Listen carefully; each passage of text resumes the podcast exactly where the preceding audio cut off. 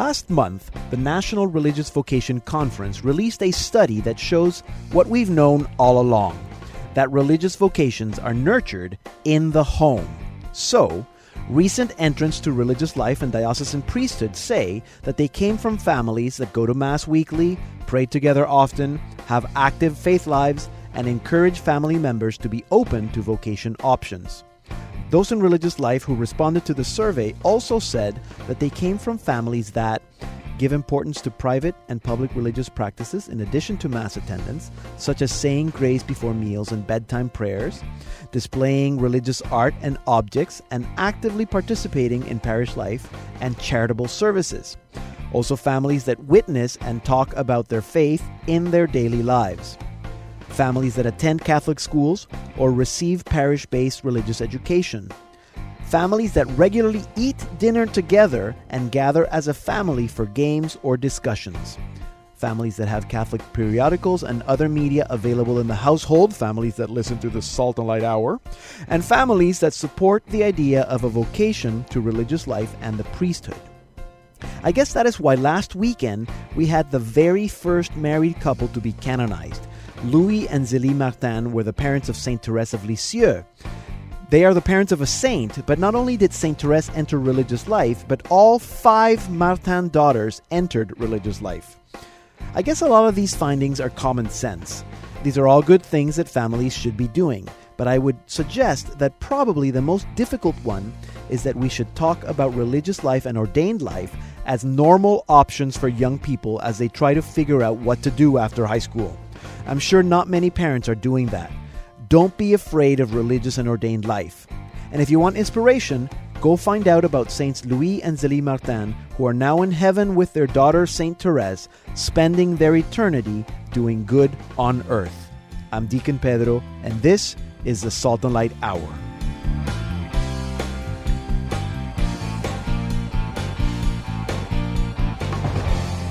Hello, I'm Deacon Pedro, and welcome to the Salt and Light Hour. On the show today, we continue with our Synod coverage. This week, we're joined by Father Russell Pollitt. He's the director of the Jesuit Institute in South Africa. He's in Rome helping out with the English coverage of the Synod for Vatican Radio, so he's going to give us this week's update. That's in about five minutes. After that, Mark Matthews returns to tell us what's good in Hollywood. Today, he will tell us about something really good that's happening in Hollywood. You don't want to miss this, especially if you're a guy.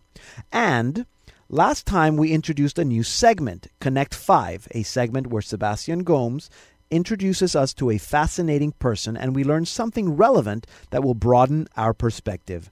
Today, Sebastian speaks with Carl Hétu. He's the Canadian director for the Catholic Near East Welfare Association.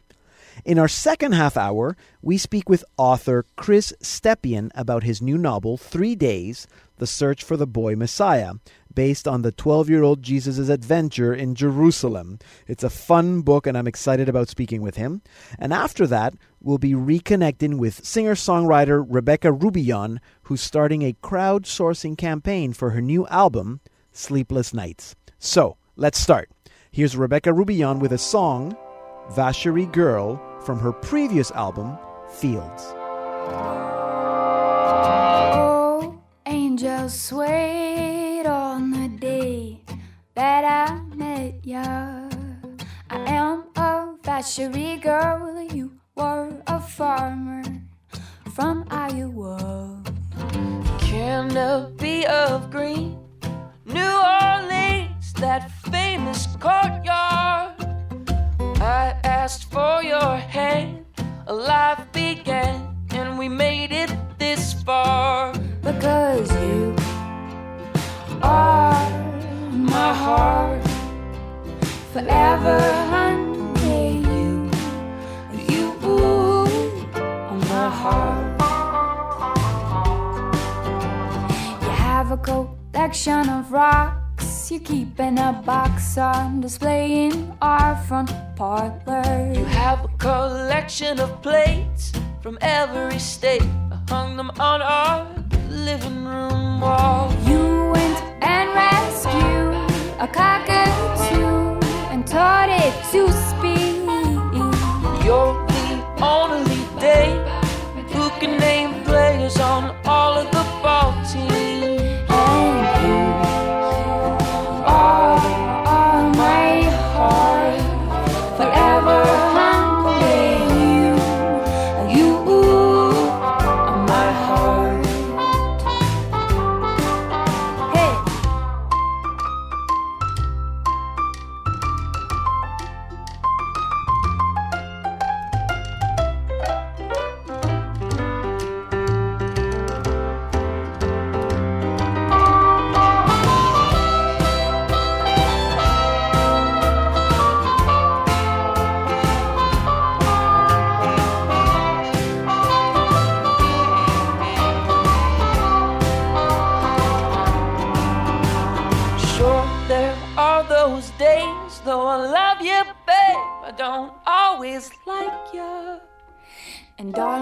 can make me homemade, but you're the only one who can cheer me right up. Forgive me when I say that you just may be the world's worst driver.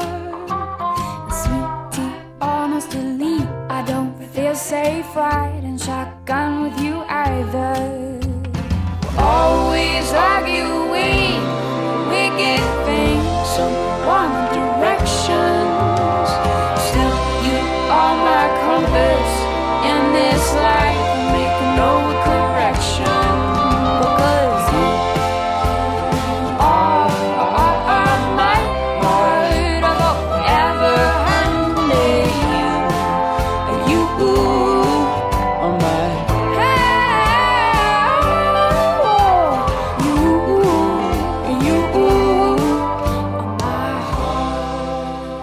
was Rebecca Rubion with Vacherie Girl from her album Fields. And singing with Rebecca was Stephen Fior. We're going to be speaking with Rebecca in our second half hour, but first, our news.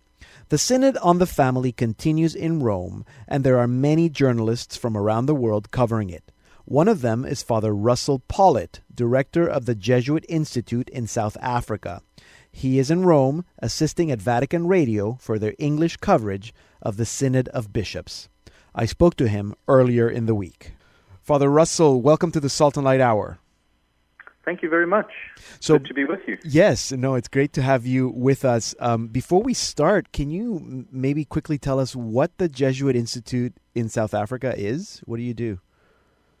The Jesuit Institute is really a place in South Africa where we try to encourage dialogue between faith and society on a number of different levels. So, social justice, the education of people theologically, uh, analysis of society, analysis of politics, theological analysis, and we also do a lot of retreats and uh, spiritual directors training.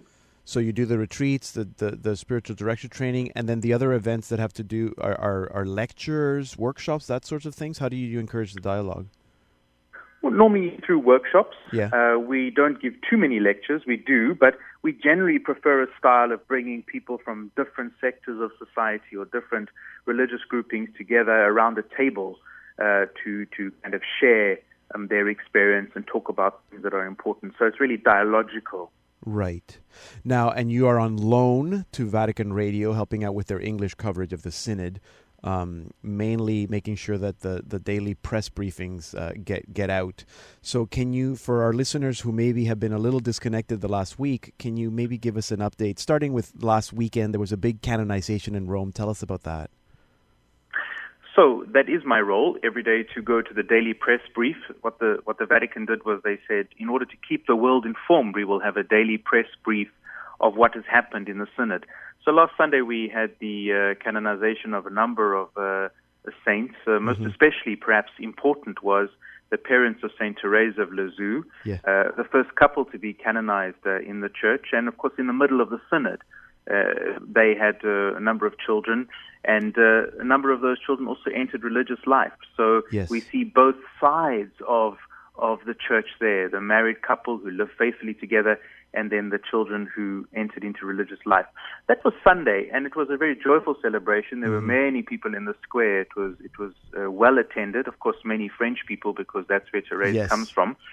And then the fathers of the synod and the delegates, because they also lay people, got back to uh, their group work. And Yes. the whole of Monday and the whole of Tuesday, they worked in groups. And they're working on the third section of the working document of the synod, which is called Instrumentum Laboris. So Yes. there were there were three sections, and they uh, have looked at each section um, very carefully to to analyze it, and how that document was composed was out of the last synod. It was the report out of the out of the extraordinary synod last year, Yes. and then the surveys that were done throughout the world, the information that the church received from those surveys were then incorporated into that document. So the bishops had a lot of material to, to work through. They spent Monday and Tuesday looking at uh, that document. On uh, Tuesday evening, they came together in a plenary session again with the Holy Father, and they reported back Okay. on um, that document. And really, what we saw was uh, the, the divergent views were still there. A number of groups saying we should look for a way forward for people who are uh, divorced and civilly remarried to have access to the sacraments. And a number of groups also saying we need to maintain church teaching, we can't do this. Right. And the other thing that emerged was also the question of centralization, decentralization.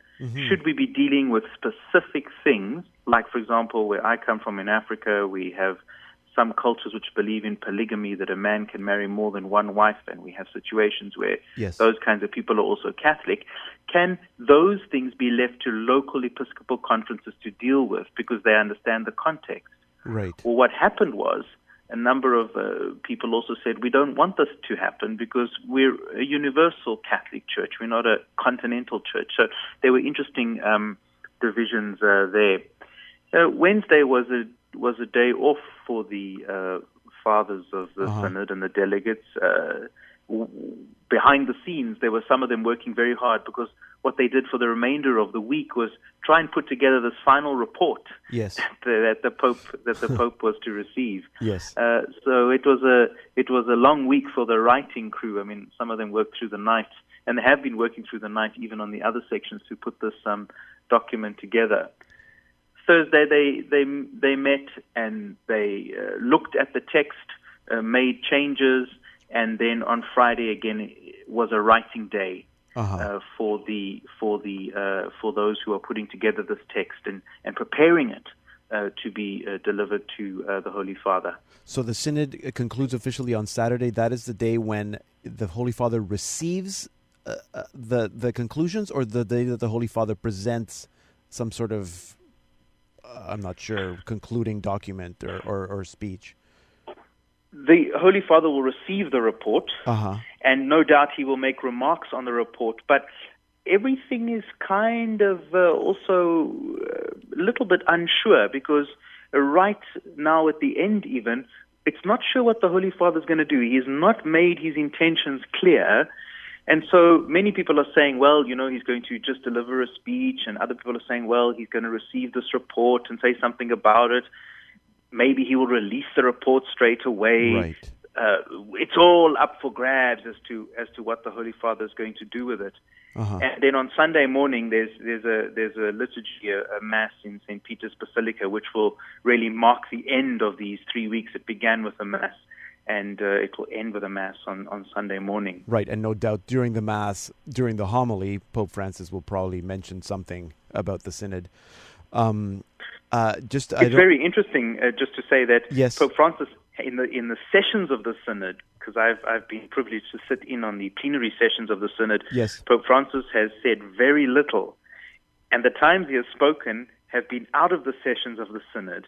But the things that he said, for example, uh, what he said at the 50th celebration of the institution of the synod, Yes. uh, the, the, the Saturday before the closing week, where he spoke about collegiality and he spoke about a church that is an upside down pyramid, that somehow the Pope is at the bottom, not at the top, and Right. the base is the people of God. Those kinds of images. So the homily on Sunday could also contain those sorts of, Right. of images. So it'll be very important to listen to that Sunday homily. Absolutely. Um, and then uh, you also uh, mentioned to me earlier that you wanted to, to make clear that people understand that the synod does not conclude on Sunday per se, that these themes are not exhausted in their entirety, that the conversation will continue. Is that correct? Oh, for sure. Look, there have been so many different things put on the table, and some things have not got, in my opinion, they have not got the the attention that was needed. So, for example, migration has been spoken of. Migration is kind of almost becoming a worldwide phenomenon. It was spoken of, but I don't think it was dealt with. The question of poverty, the question of war, how these things all impact on family life. So this synod is really going to be something that's got to be continued. Uh, these things will have to be discussed, and we will see what happens. I mean, in some places they're saying, well, maybe there's commissions that are going to be set up to Right. to look at these kinds of issues. Uh, maybe you know the Pope will say a few things and give power over to Episcopal conferences to study things. So, for sure, this synod is going to be an ongoing journey. I think this is only the beginning of what's going to be a long journey and interesting dialogue in the church. Right. Okay, now I don't want to let you go before I ask you. Maybe by, by the weekend, when people listen to this conversation, it, nobody would be talking about this anymore. But on Wednesday, there were concerns about the Holy Father's health. What can you tell us about that? On Wednesday, uh, there was a report that was out in a newspaper that claimed that the Holy Father had a tumor, a small tumor, that he had seen a doctor about this. Uh, this was immediately uh, denied by the Holy See. The press spokesman said mm-hmm. this is mm-hmm. not true. Uh, it was then uh, later on during the day, even in the press briefing, the briefing opened on Wednesday with uh, the the spokesperson saying this is not true. He checked this out with various different people. He'd even spoken to the doctor himself. And the doctor says he received a call from a journalist asking him questions about tumors, but that the Pope was never mentioned. Yeah, and he also said that they said um, a helicopter had taken the Pope uh, on this trip, and he said he checked this, and no helicopter had ever flown uh, even in January, to take the Pope anywhere. so where that rumor came from, Nobody we are knows. unsure. Yes. Um, but it certainly did cause a lot of concern, uh, not just in Rome, but around the world. Absolutely. Okay, well, that's good news anyway. Uh, Father Russell, we're going to leave it there. Thank you so much for joining us today and for the work that you're doing for the church. Thank you. That was Father Russell Pollitt, director of the Jesuit Institute in South Africa. He joined us from Vatican Radio in Rome. For more news and Synod coverage, watch our daily Perspectives update and Inside the Synod on Salt and Light TV, online at saltandlighttv.org, and on your Roku channel. Hi, I'm Rebecca Rubion, and you're listening to the Salt and Light Hour with Deacon Pedro.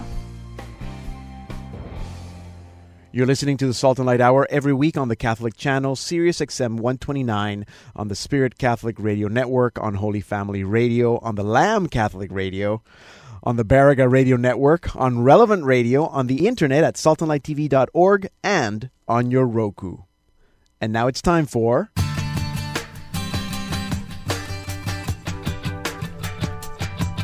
What's Good in Hollywood with our Hollywood undercover missionary, Mark Matthews.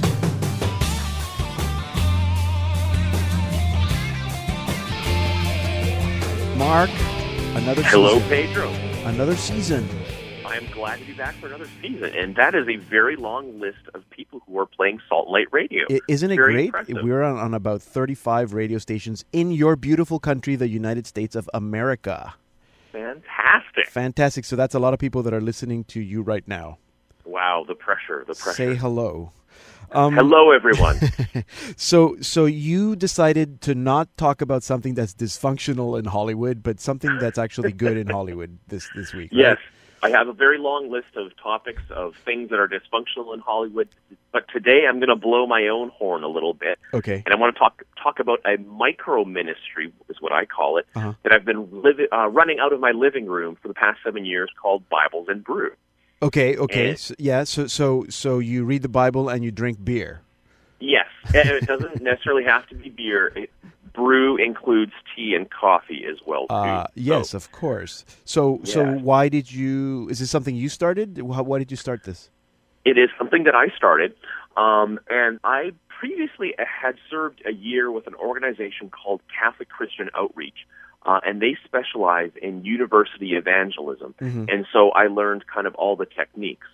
And when I came out here, I met many uh, Catholics, uh, but who were but young adult Catholics like myself, but who were kind of essentially uncatechized or unevangelized, um, and yet they wanted to be good Catholics.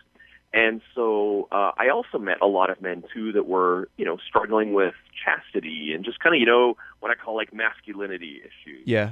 And so it was kind of a, a very natural thing to just kind of continue the kind of work that I was doing with CCO and Bibles and Brew was born. And uh, it's just a, a very simple kind of ministry. We meet out of my living room uh, every other Monday night. And I, I really felt like uh, God was asking me to keep this kind of, you know, small and consistent. Uh, sometimes because I see sort of so many uh, flash in the pan, large ministries, um, and then you know things that are ministries that are saying we want to do big things for God, but then they don't last. Right. So you know, small but consistent, and try to be holy. Okay, so then what do you you drink tea and coffee and you talk? What what what do you do? What what's a, a, a what, what does a, a, a regular Monday night look like? Well, uh, so average Monday night, um, we'll get together. Uh, we'll either study something which is just like basics of the faith. You know, why do you need a savior? What are the sacraments? Or we'll talk about uh, manhood issues. You know, either chastity, pornography, leadership, fatherhood, um, our identity. Um, we'll do those. We'll read a book together uh, or listen to a talk. Uh, and at the end, we'll always take time to pray together. Mm-hmm. Um, and uh, I think you know it's just kind of lots of little things uh, that can contribute to make a make a successful ministry. Um, and you know, men have been coming out to this, and I keep saying, as long as God keeps bringing them out, uh, I'll keep posting this. It, so. It, I guess I what I want to say is I really want to encourage people that it's really easy to start a little group or a ministry like this. Mm-hmm. Um, and what you have to do is the first, the most important thing is to pray, pray about it, um, and even have friends who will pray for your group too. Tell them when you're going to host it and say, "Hey, you know, can you please pray for us?" Um, you know, be well prepared. Um, I've even actually put together a little list of you know kind of materials for that you can use in a in a group like this, right? Um, which I will have posted in a blog posting. Yes. Um, but then also, I think what's really important is uh, that it's not just an intellectual study group, um, but it's a group where we can kind of really share our weaknesses and our struggles with one another. Mm-hmm. Uh, and you know, we have, of course, have a seal of confidentiality. You know, we don't talk yeah. about things outside the group. Um, but this really kind of helps uh, sort of nurture that kind of like atmosphere. So right, and you you're in charge. You moderate everything. You prepare the topics, or do you share that with some of the other guys? Correct. Yeah. No. For the most part, uh, I I I will moderate them. I'll have guys take over when I can do it, stuff yeah. like that. Um, but yeah, it's pretty pretty much myself who who moderates it. So. so. so it's Hollywood. Who comes out to this? Do you have Mark Wahlberg coming out to your group? Oh, totally, all the time, all the time. Yeah, no. Well, so not surprisingly, I'd say over half of our members are aspiring actors, writers, directors, musicians. Mm-hmm. Um, and I think actually, particularly for people in the industry, I think it's really important to have that kind of support. Yeah. Um, just because it can kind of be so discouraging, and, and we're in a very secular, you know, a very promiscuous uh, city. Um, so, so it helps to have that uh, fellowship and brotherhood. It helps to help us grow in virtue, mm-hmm. and it also helps us, you know, encourage each other to be a Christian witness to yeah. everyone that we meet. Yeah, excellent. So anybody can come. I'm sure they, they the, the, the word spreads sort of word of mouth kind of thing. It's not like you're advertising. Uh, yeah, word word of mouth. People that I've met, or some of these guys will invite their other friends. So, um, you know, and yeah, I'd say you know on any given night we'll have you know very five or ten men. Uh, over the years, we've actually probably had hundreds. Yeah. Um, but you know, I, it doesn't have to be big to have a transformational effect on the culture. Uh, you know, we're we're working in God's world here, and uh, you know, it can be small, but you know, be holy and be committed to it. Okay, excellent. And you don't have to be in Hollywood to do this. Everywhere men need support, and I guess it doesn't Correct. have to be just for men. But but if you're looking to do something for men in your parishes or in your communities, this is something that you can do. Mark is going to publish all the tips on a nice, handy blog that you can read, and we'll post that on our site. Um, thank you. I I'm very encouraged. This is something that I personally uh, feel called called to do. So maybe now this is what I needed a little push from Mark Matthews to start my own Bibles and Brew uh, men's group. Do it, Pedro. Do Don't it. hesitate. Just do it. Do it. Do it. Okay, so, well, there you go. That is something good that is happening in Hollywood. Thank you, Mark Matthews. Thank you, Pedro. That's what's good in Hollywood with Mark Matthews, our undercover Hollywood missionary. You can follow him on Twitter at HU Missionary. Hi, I'm Pasquale Talarico, and you're listening to the Salt and Light Hour with Deacon Pedro. How are you going to spend the next five minutes of your time? How about listening in, meeting a fascinating person, and learning something relevant that will broaden your perspective? Sit down with Sebastian Gomes and go straight to the heart of the matter. Here's Connect 5. Today, Sebastian speaks with Carl Hétu, head of the Catholic Near East Welfare Association for Canada. He offers analysis on the crisis in Ukraine. The situation in Ukraine, it's very interesting. We have the Ukrainian uh, people who want and have independence, and we also have a pro Russian separatist movement also in the country being supported by Russia But now. What do we need to know about what's happening in Ukraine currently? Well, the uh, situation in Ukraine, we have to go back a year ago or so. Uh, if you recall, at that time, the uh, president of Ukraine wanted to have a deal with the European Union, economic deal, and Putin opposed that and says, listen, I have a better deal for you. And so he switched, and it turned bad. And Yanukovych, the president, had to leave after major protest and after he ordered the killing of 100 innocent people. And in the meantime, uh, Russia uh, took by force Crimea, which belonged to Ukraine. Ukrainians voted for a new president, then a new government. But the pro Russian forces uh, in Russia started to say, well, uh, with the propaganda that happened, they don't want us. This is a bunch of fanatics, Ukrainians from the West. What about us, pro, uh, you know, uh, Russian-speaking folks from the East?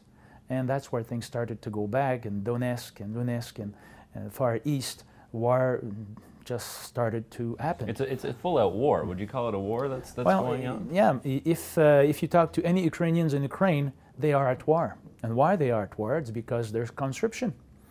Uh, young uh, Ukrainian men and women are forced to enroll. Uh, some go willingly because their life is shattered, simply economically and socially, and others are forced to go to war. And they are equipped uh, with the military and they go to the front, and some come back uh, uh, injured um, psychologically and, of course, physically, and many dies. And so uh, the entire Ukrainian society right now is mobilizing towards war, all its resources, and what you have is a very, very shaky economy is now into an economic depression. Uh, the poverty level are increasing. Um, it's a um, humanitarian crisis. Oh, absolutely. Yeah. Look, it, it, there's 1.5 million people that have left the region. And there's a lot of um, a lot of people that are being assassinated. As soon as you oppose the regime, you, especially if you belong to the Catholic Church or a non-Moscow uh, Patriarchate Church, you're sure you better leave the region. There are different uh, uh, types of Christians in Ukraine, obviously. Yeah. Uh, a, a, small minority of them are Ukrainian Greek Catholics. Yes. But they have a, a, very pronounced voice. They're, they're a strong community, obviously. They come from a history of persecution and yes. war and violence against them. But what's the situation for them and for the other Christians uh, in Ukraine right now? By the contrary of some people might say, the churches in Ukraine, uh, under a specific council, have great dialogue and they work together. What's happening is more from the Moscow Patriarchate, that at each occasion, following Putin lead, uh, wondering if the script is not written by Putin himself, are trying to create tensions and dissension between the Moscow Patriarchate that is present in Ukraine, the Kiev Patriarchate of the Orthodox Church, and the Greek Catholic Church. By the way, all those churches have the same root. When you look at Ukraine, you say that there's a bigger battle being waged between Russia in the East and the Western world. There's bigger ideologies at well, You know, Russia has the right to be different. Russia has the right to, to develop a different type of approach than us in a Western society. It would be very arrogant of our part to believe that there's only the Western approach. Right. Where it creates a problem is when they are preventing other countries, neighboring countries, from becoming themselves. Clearly, the leadership of Putin at this time um, see Ukraine um, as a threat, and they're trying to destabilize. Not enough to see as a great direct intervention, but just enough to destabilize it so much that it cannot grow because everything is mobilizing towards war. Mm-hmm. And there's no investment in Ukraine right now. Young Ukrainians that have university degrees, instead of starting businesses and becoming theologians or philosophers or engineers, are going to war and being killed or slaughtered. So what's, what's, what's going on here? And so this is why there needs to be a pressure at all level towards peace. That was Sebastian Gomes speaking with Carl Hétu of CNEWA, Canada. You can watch this and more interviews at saltandlighttv.org slash connect 5 and also on your Roku. Coming up in our second half hour, In Search for the Boy Messiah and a featured chat with Rebecca Roubion, so stay tuned.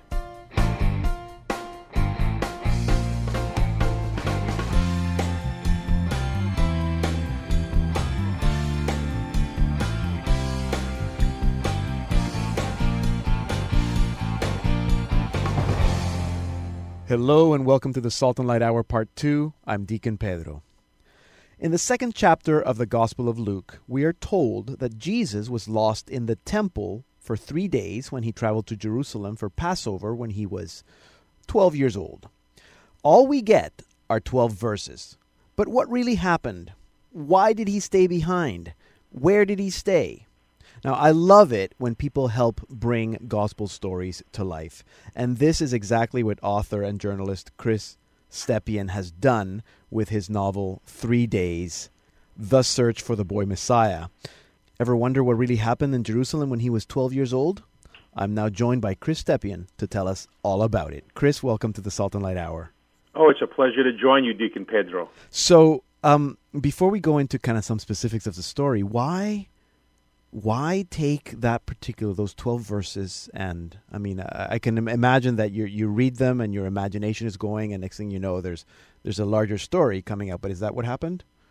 Well actually it came to me through my prayer life. Um, uh-huh. i had gone through some tough times a little more than 10 years ago and um, you know life brought me to my knees. And so being catholic uh, and having reached my limit i reached for my rosary and I turned to Mary, the Mother of God, and I said, "Listen, I'll say a decade of the Rosary every day, but I need you to get me closer to your Son." Pretty arrogant, huh? Uh-huh. But anyway, so I would contemplate these mysteries using the Ignatian spiritual exercises, yes. and you know, Saint Iggy said, you know, pretend like a child to be yes, in the story. There, yeah. And when I would come around to that fifth joyful mystery, the finding in the temple, mm-hmm. I finally, as a father and and a husband and a father and, and now a grandfather, it really started to bother me. You know, when I was really contemplating what was going on, the journey during Passover down to Jerusalem from Nazareth, and then again him being left behind, or why did he stay behind? And yeah. and what went on for those three days? Where did he, you know, where did he sleep? What did he eat? Was he ever in any danger? Yeah. Slave trading was common back then, right? And it started to bother me, and then a voice in my heart said, "Do something with this story." And being a television guy originally, I yeah. thought, oh, I'll write a screenplay. But I didn't know enough about the Times. Right. And then after I learned about the Times, there was too much for me to write a screenplay. exactly. So I just said, I'm going to put it down as a novel, and, and, and, and we'll see what happens. Maybe our, uh, one day a grandchild would read it. Yes. No. Uh, okay. So how do you go about writing? Uh, I have so many questions, but how do you go about writing uh, something about the life of Jesus? The because well, you're not writing a gospel. yeah, well, well, first of all, that? that's a great question because I said right away I can't. It's a novel, so I got to write dialogue, and I can't speak for Jesus because some people won't pick up the book. They'll say, "Well, this is not what he said."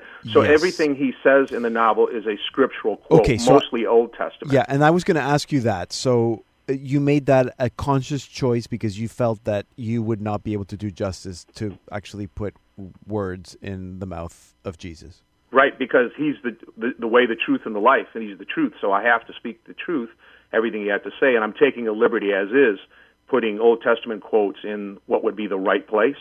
But I just trusted the Holy Spirit to guide me because I felt the Holy Spirit was guiding me to write the book to begin with. Because that voice that said, "Do something with this story," I actually heard it. I mean, in my head, it was. I looked up at the ceiling while praying and said, "What? You know, what should I hmm. do?" I mean, so I said, "I got to go with this and just trust it." Right. So so that's one thing that you did. You you make sure that every time that in the novel that we hear Jesus speaking, he's actually quoting scripture and as you said mostly uh, Old Testament scripture. Um, mm-hmm. What other things did you have to do? How much research did you have to do in terms you mentioned that slave trade was common in that time, so you had to find that out, I presume. Sure. Well, I, I, I have a good priestly friend, a scholarly uh, priest, Father Joseph Marquis, and he tipped me on to a great book called Jesus and His Times, which okay. was published by the Reader's Digest Association in 1987. It's a pretty good resource for a common guy like me to read. And I had read The Maker's Diet, which is a which is a, um, a biblical diet um, to enhance, you know, the quality of life, and and that was written by a PhD, a Messianic Jew named Jordan Rubin. And of Uh-huh. course, I, as Pope Francis says, you know, the the web is a gift from God, and it was a wonderful resource. I could look up all kinds of information about uh, the times of Jesus, including there's a great uh, Jewish encyclopedia that stopped publishing in 1906 that was a good source. And uh, anything I found on the web, of course, I double checked with other sources like Right. encyclopedias. So those old dusty encyclopedias became valuable again um, to, to find out what life was like back then. Because mm-hmm, you're and because you, are giving a lot of details, not just about, I mean, historically what would have been happening at the time, but but uh, about uh, about ritual, what it was like to go into the temple, the the ritual baths, all that stuff. That I guess you have to get right because if you don't get it right, then it's just not true.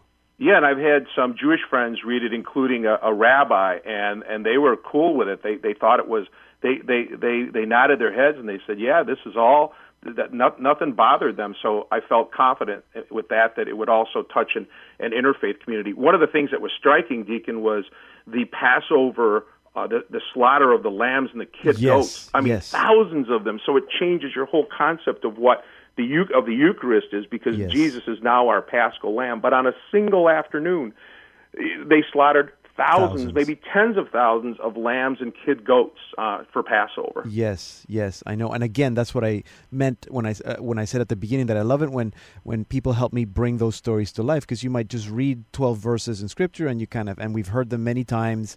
Yeah, he got lost in the temple, maybe don't think about it much until you reflect on it or maybe pray with it like you did. Mm-hmm. And then mm-hmm. to have someone say, "Well, no, Passover, this is what it meant, and this is what people did, and they sacri- slaughtered. I love the word slaughter. Um, thousands of, of lambs or goats or whatever other animals they slaughtered, and that's a lot of blood and a lot of people. And you understand why the the temple was a marketplace.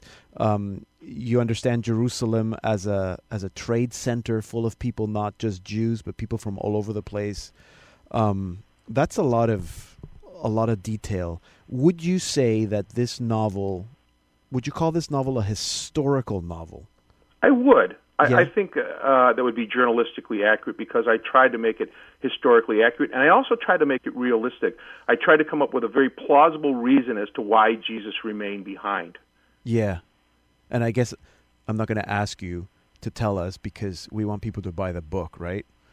Well, right, and and that because we know how it ends, right? Yes, we we, we know do. that his mom and dad find him, yes. and so that yeah, I think is the cliffhanger. Yes, and in your imagination, again, I'm not. Maybe we should say this this or that specifically, but in your imagination, uh, why are Mary and Joseph not angry with this young man who did not come with well, them?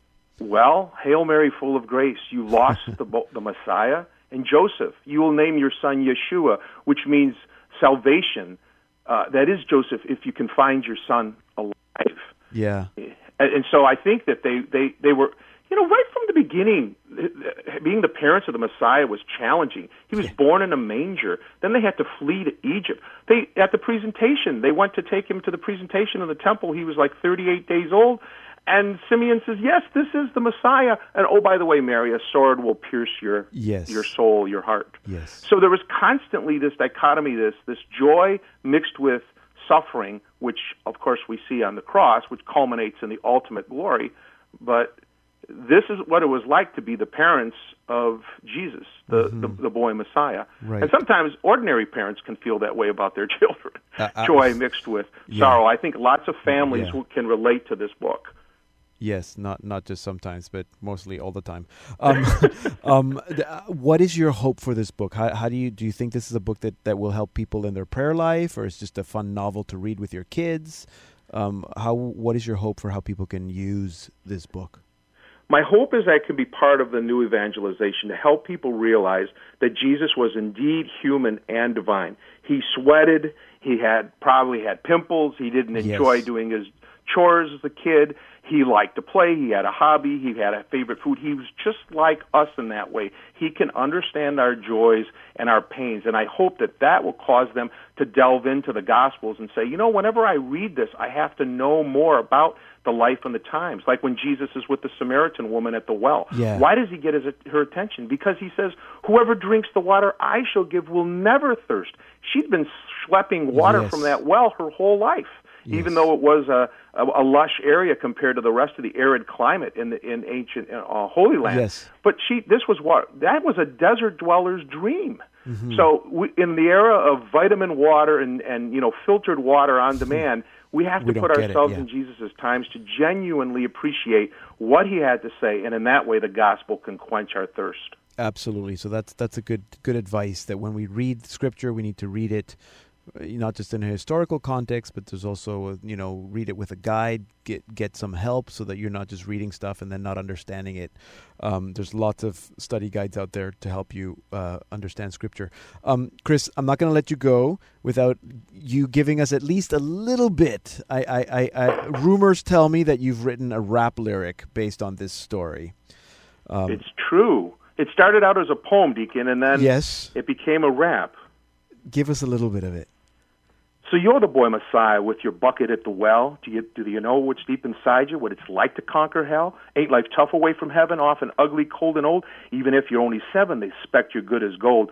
So you're the boy Messiah, and you're from a tiny town. Was a virgin mom that had you. Holy Spirit came on down. At twelve, you were a little man. Climbed up the Temple Hill, muscles tight, desert tan, hungry for God's will. So you're the boy Messiah and you're in Jerusalem. Passover dinner's for you and the party's good for them. They ate the food and prayed a lot and then they all went home. You stayed behind. We don't know why. The temple courts to Rome? Yo, that, yo. That's great. So maybe we'll, we'll get to hear that on Salt and Light Radio with uh, proper uh, instruments and, and, and rhythms behind it. Chris, um, thank you so much. Uh, you're, you good, good, good storytelling, good rap lyric writing, good uh, thank you for doing this. Uh, I really thoroughly enjoyed reading the, the book. It, it's a great novel. Um, lots of little cliffhangers to keep you going, um, not just for young people, although it is for young people, but I, I think any adult will also enjoy this book as well. Um, thank you for sharing a little bit of what you did with us today, Chris. Thank you for the blessing to join you. God bless you. Chris Stepien is an accomplished and award winning journalist who worked mainly for ABC. His first novel is Three Days The Search for the Boy Messiah. It is published by dynamiccatholic.com, but you can find out more at theboymessiah.com. Here now is our featured artist of the week, Rebecca Roubion, with the title track of her upcoming album, Sleepless Nights.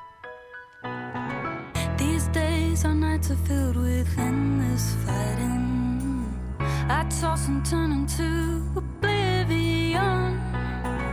You say that I'm a fool, and I say you're ridiculous. I'd rather forget it and just have some fun. If we're gonna be up till sunrise, hang up your telephone. What's life worth living if we're together and feeling alone? I'm tired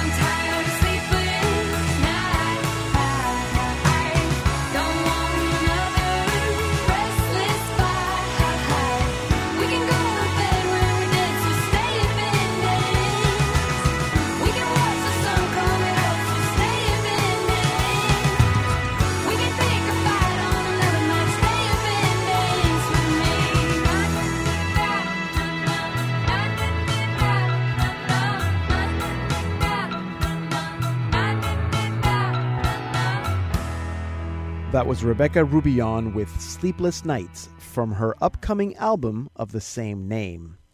Now, we last heard from Rebecca Roubion last Christmas. She had just put out a new album titled Christmas Lights. But now, the New Orleans born, Nashville based singer songwriter is working on her first ever full length album, and she's seeking crowdfunding to make it happen.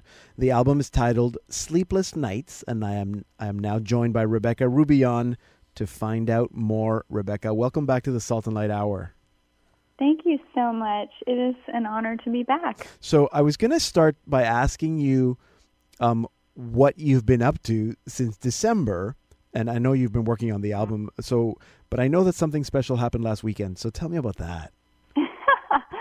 well, um, a lot has happened musically and otherwise. Yes. On a personal note, I just got engaged to be married um, to a wonderful, wonderful Catholic man who was actually studying to be a legionary priest for several years okay. and um, left the seminary, discerned out, and actually um, a couple years after he left, he ended up coming to one of my shows. So my music uh, kind of brought us together, and it's really cool how God weaves people in and out of their lives. And yeah it's been an incredible journey. So i'm really excited for my vocation. Interesting. Absolutely. And and and i'm excited uh, to see how that i mean once we go into different stages of life how that affects our art and our music. So uh mm. um that that's going to be very cool. Congratulations to you and your fiance. Um thank you so much. so musically mm. you've been I guess, working on this new album, correct? Correct. So tell me how that process is for you. Do you are you always writing music, or do you you decide I'm going to do a full length album and I'm going to sit and just write? How does that work for you?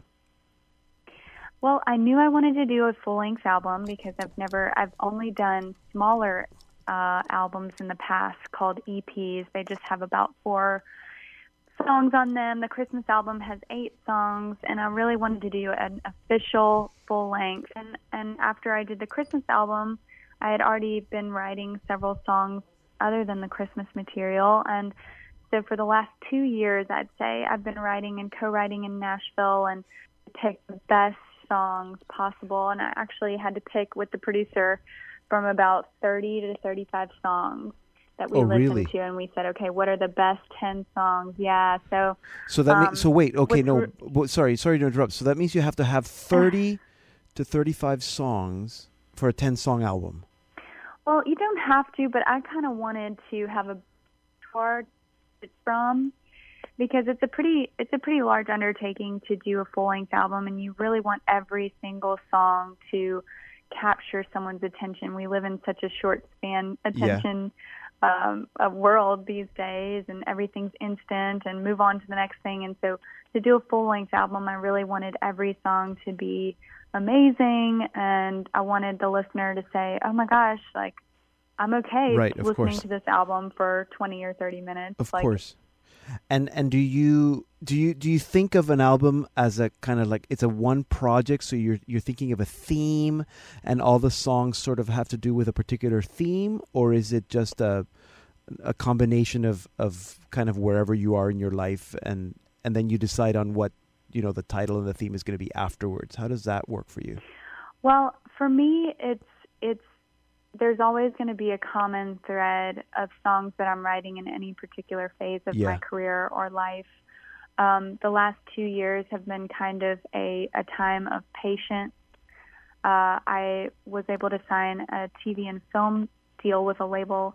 Um, so first label deal, not quite a record deal, but right. they take my songs and get them on TV shows and movies and things, and that's been an awesome. But just waiting for the next big move in my career and also um, you know my vocation honestly uh, just trying to really discern that and kind of what god wants to do with my music and built up a fan base um, down here in the southeast of the united states and and um, you know building across the world slowly yeah um, of course. but yeah it's just been kind of a culmination of that common theme of i think self discovery patience and really soul searching so why Sleepless Nights?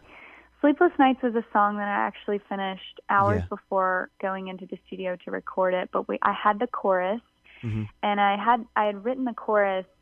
Uh, the tagline is "I'm tired of sleepless nights." Uh-huh. Um, and I had written it actually in the middle of the night, just not been able to sleep, kind of anxious about where is my life headed and am I making the right decisions, um, which is, I think, a feeling a lot of people can relate to. And wrote the chorus. And later I was listening to the idea and I'm like, this is a really fun, this could be a really fun song. And, uh, one thing I really love doing with my fiance is dancing. We we oh, just nice. like love to dance. Yes. Um, not necessarily like swing dance, but just yeah, just have fun on the dance floor. Um, and so I kind of wrote the song in a way that was about a relationship and um, you know, if I'm going to be up all night with you, let's just dance, you know? Right.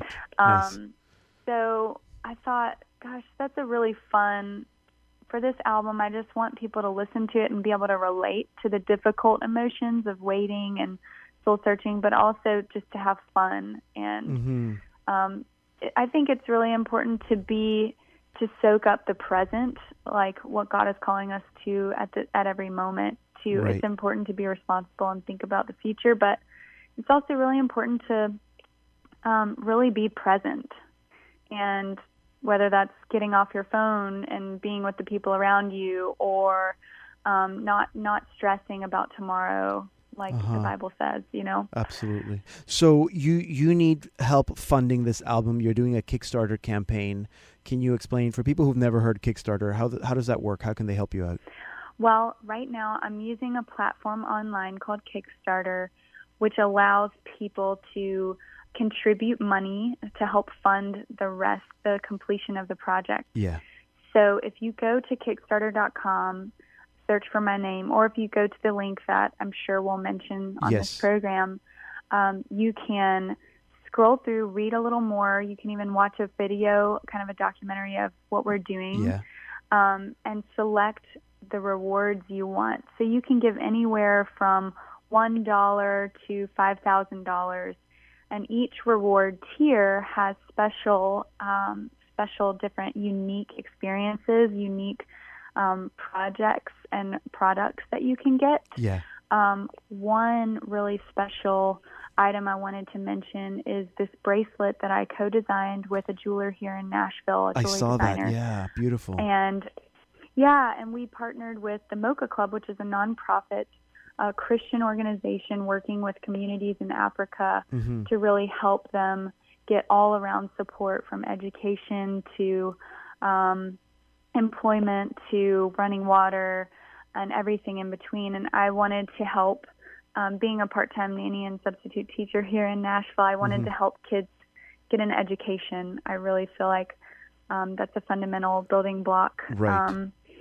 and so part of the proceeds for that specific reward package with the bracelet, which is in the $150 tier, yeah. part of the proceeds for that specific package will go to these kids in Africa. Nice. So just trying to really create things that are unique that support the project, but also have a bigger purpose yeah uh, than just me and just my music good you know what i really like that because i've i have you that's the first kickstarter campaign that i've seen a partnership like that with a product so that's very cool um, it, it it's great because in in essence, if people give fifteen bucks, they're basically pre purchasing the album. So you, are buying the album before it comes out. So I encourage everybody to go and support Rebecca's uh, uh, Kickstarter campaign. Rebecca, I know you have some Christmas shows coming up, and the album should come out in the spring. So there should be some some some concerts, some touring in the spring. Um, we'll let people know closer to that date more details. But thank you so much for what you're doing. I love the music. I, have only heard the two songs, um, but I'm very very excited. So I, I hope that uh, I get to get the sneak peek as, as more music comes uh, comes out uh, yes. uh, before the album comes out. Thank you. Thank you so much. This is very exciting and humbling, and I really appreciate all the support. You're very welcome.